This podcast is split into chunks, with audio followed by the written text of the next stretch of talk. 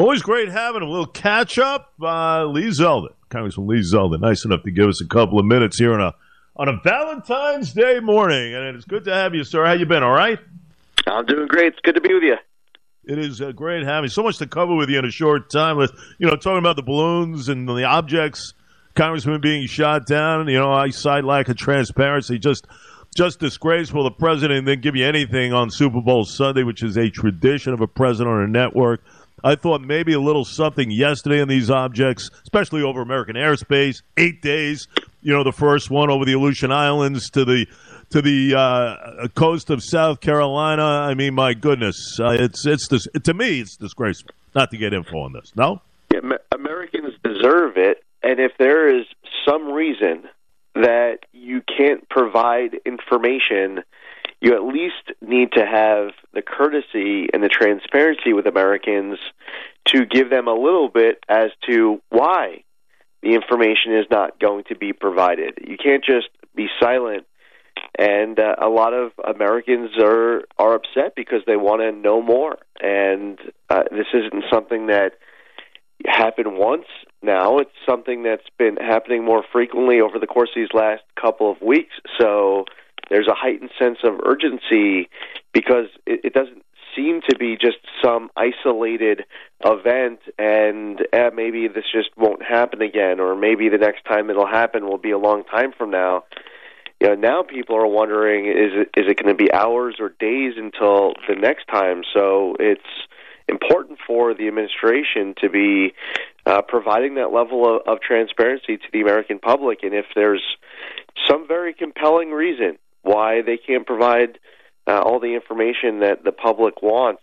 You can at least give them something to explain why that is. General sounding off, stating it might be a space alien thing.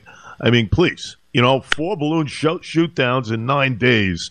That requires the leader of the free world uh, to get before a camera uh, instead of all these conspiracy theory, theories going around here I mean, there has to be some facts. There has to be some explanations. It's owed to all of us. It really does. I mean, it's not even funny anymore. Uh, it's ridiculous. It's lunacy. The president yeah, of the United I, I States agree. gives I, you nothing. I agree with that. You know, it's you're, just. Uh, you're, yeah. It, it, go ahead, sir. No, you're absolutely right. And uh, the person who is in the best position to ease those concerns, uh, you can't find uh, inside of the media. You can't find inside of entertainment. You know, it's not some fiction writer. It's uh, not uh, anyone who might have a, a, a big following or, or otherwise on social media other than the the president of the United States.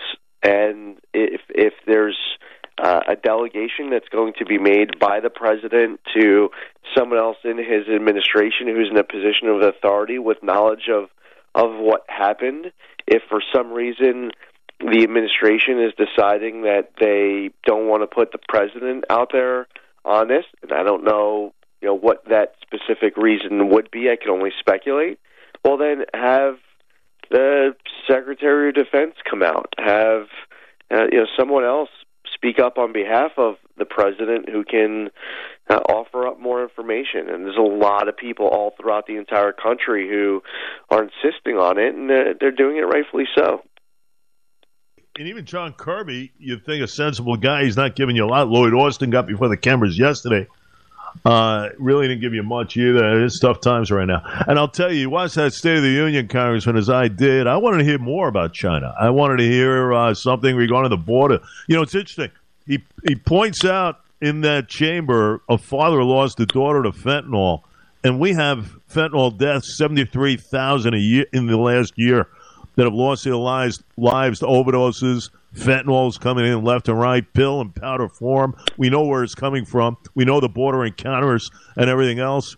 Uh, we know the gotaways. It is absolutely dire. You wanted to hear something. You wanted to hear something regarding crime and whatnot. Uh, especially how he kind of correlated what happened in Memphis, Tyre Nichols, that whole thing, which was a disgrace in my estimation. Uh, we'll have him on another time for that to elaborate. But you wanted to hear a little something here, especially border stuff, which I think is going to be the top category come 2024. Yeah, you're You're absolutely right. When putting the speech together, uh, the brainstorming session, as they sit around the table, they they ask themselves, okay, what are the topics that we absolutely must touch on? We we just we have to mention the topic. We'll get criticized if we don't even say the words. And then there are the topics that are optional. Okay, what else do we want to get to? Uh, how are we going to fill this time? How are we going to structure the speech? We go from one topic to the next. And it, it was obvious that they knew that they couldn't just totally ignore border security uh, and and foreign policy, um, and you know they they decided to basically spend almost no time at all on it. And the border security piece of it, you know, if this was a speech given 10, 15 years ago, the president could say comprehensive immigration reform, and for many Americans, that meant something substantively. And even for other Americans, even though they didn't they didn't know exactly what that meant, that sounded like it was a big, bold solution to tackle our nation's immigration challenges. But the way it was presented was ignoring the, the need to be better securing our border and and just putting this you know one very broad brush over the idea of passing comprehensive immigration reform but this isn't 2004 anymore. This isn't 2009 anymore. And Americans have reached the point where not only do they want a stronger border and they want a president talking about the need to be much better securing our border, but Americans know how to do it. This isn't a great mystery, and it's not like we've just let. We're in a position where we have all of our faith and hope in elected officials in Washington to tackle it. As a matter of fact, I would say a lot of Americans at this point have lost faith in those who are serving in, in Washington to be able to to tackle the the idea of one big bill called comprehensive immigration reform and they have specifics. I mean, if you asked me, I would say finish construction of the border wall, end catch and release, enforce the remain in Mexico policy, stop incentivizing and rewarding illegal entry, support our customs and border patrol agents. I mean, the list goes on of how to better secure our border, and the president just doesn't want to talk about any of that. And just the the very brief touch on it. And you mentioned China, same thing there. Uh, the the tough talk of advers- uh, towards adversaries is something that this president is really struggling to be able to do with with credibility. And as a matter of fact, when they did decide to go there, it's coming with risk because if the threat isn't executed properly, it only will weaken him and the country further. So they're not even talking tough with certain challenges where uh, words matter, uh, and they're just avoiding it altogether. So uh, it's a dire situation we're in. We're, it's less than two years now um, before there's going to be a uh, another inauguration, and I'm hoping that for sake of our country and these issues that we're talking about, that we have a new president. I agree with you. Words do matter, no question. Congressman Lee Zeldin uh, with us, ladies and gentlemen. Let's switch gears, Congressman. You know, uh, quite a showing you had. Uh, we spoke maybe once or twice since uh, November. You had a great showing, no question. I know you lost, but 300,000 votes and everything the state, the history, the blue, and everything else, the blue nature of it all. Um, you know, you, you, came within earshot of it. You know, you, let's face it, you did a great job. And of course, you know, this governor has surprised me in a couple of fronts. Let me get your take, and we have you for a short time. One, not negotiating, just give everybody in the state ledger a raise. I thought you had some chips there in which you could say, you know what, let's do this, give me this, we'll see. The other thing, of course, the budget at a whack, two hundred twenty-seven billion. The other thing here on Long Island, our neck of the woods, is the housing issue. You know, and her proposal and everything else, really changing suburban life. Take your pick, sir. But uh, uh, a lot of people have questioned. I do segs on this show, as you know, smart guys and everything else. People who are not on your side, they are now because they see the nature of it all currently. We discussed this. But quite frankly, people are somewhat perplexed, disappointed in the goings on here? What do you think? Tactically, big mistake. For for a long time, I, many others, had been calling for a special session of the state legislature to tackle crime. This wasn't a partisan issue. Uh, Mayor Eric Adams, for example, was also calling for a special session in Albany to tackle crime, to give judges discretion weigh dangerousness, to overhaul, raise the age, and instead they had a special session to give themselves a pay raise. And the governor just played along with it. And the governor does not understand so much of what is needed in order to be good at this job. You you have to know how to go to the public, to utilize public opinion, to go, be able to go against successfully a state legislature that is a supermajority Democrat assembly and state senate, which keeps going further to the left by the day. I mean, the individuals who serve there are they themselves are going to the left each day. It's not just uh, the election every two years, and the, the governor should not have just gone along with the pay raise. And just to show how badly she played this, right after that, she's putting up a, a, a nomination for the Court of Appeals, and the state senate is totally sandbagging it and didn't give the judge the time of day. There's no Senate vote that has taken place on the floor of the chamber. So you could see that it's not like she built herself goodwill by doing it. Uh, she got nothing.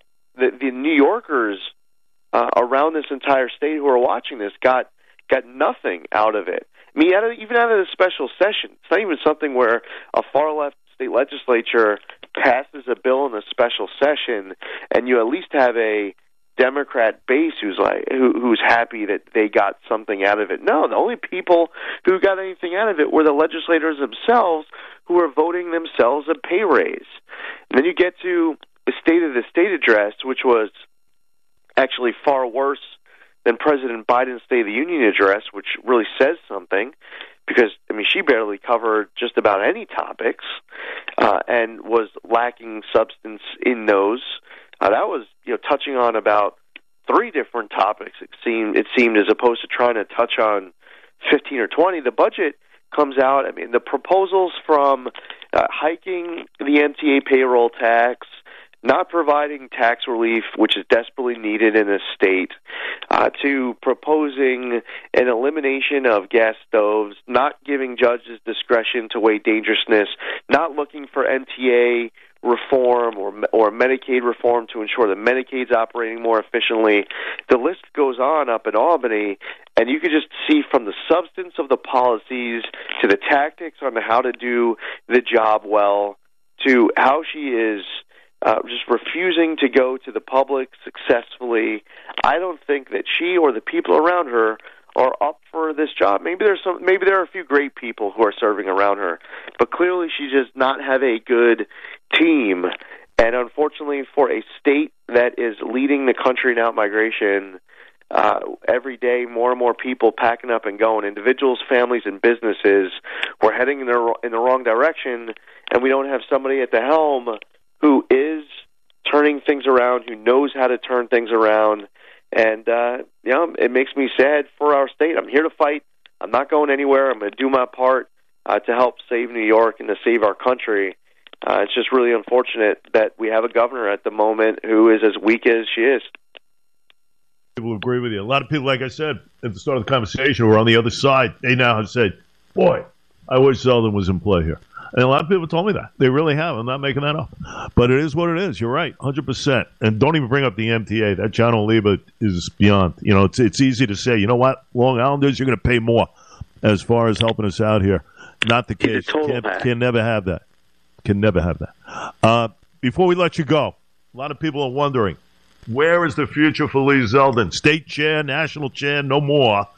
Uh, a lot of people thought maybe even a chance, you know, county executives opening up, Congressman, uh, could be a spot there. But in essence, where do you see yourself in the next couple of years? Is there anything you want to announce on this program this morning?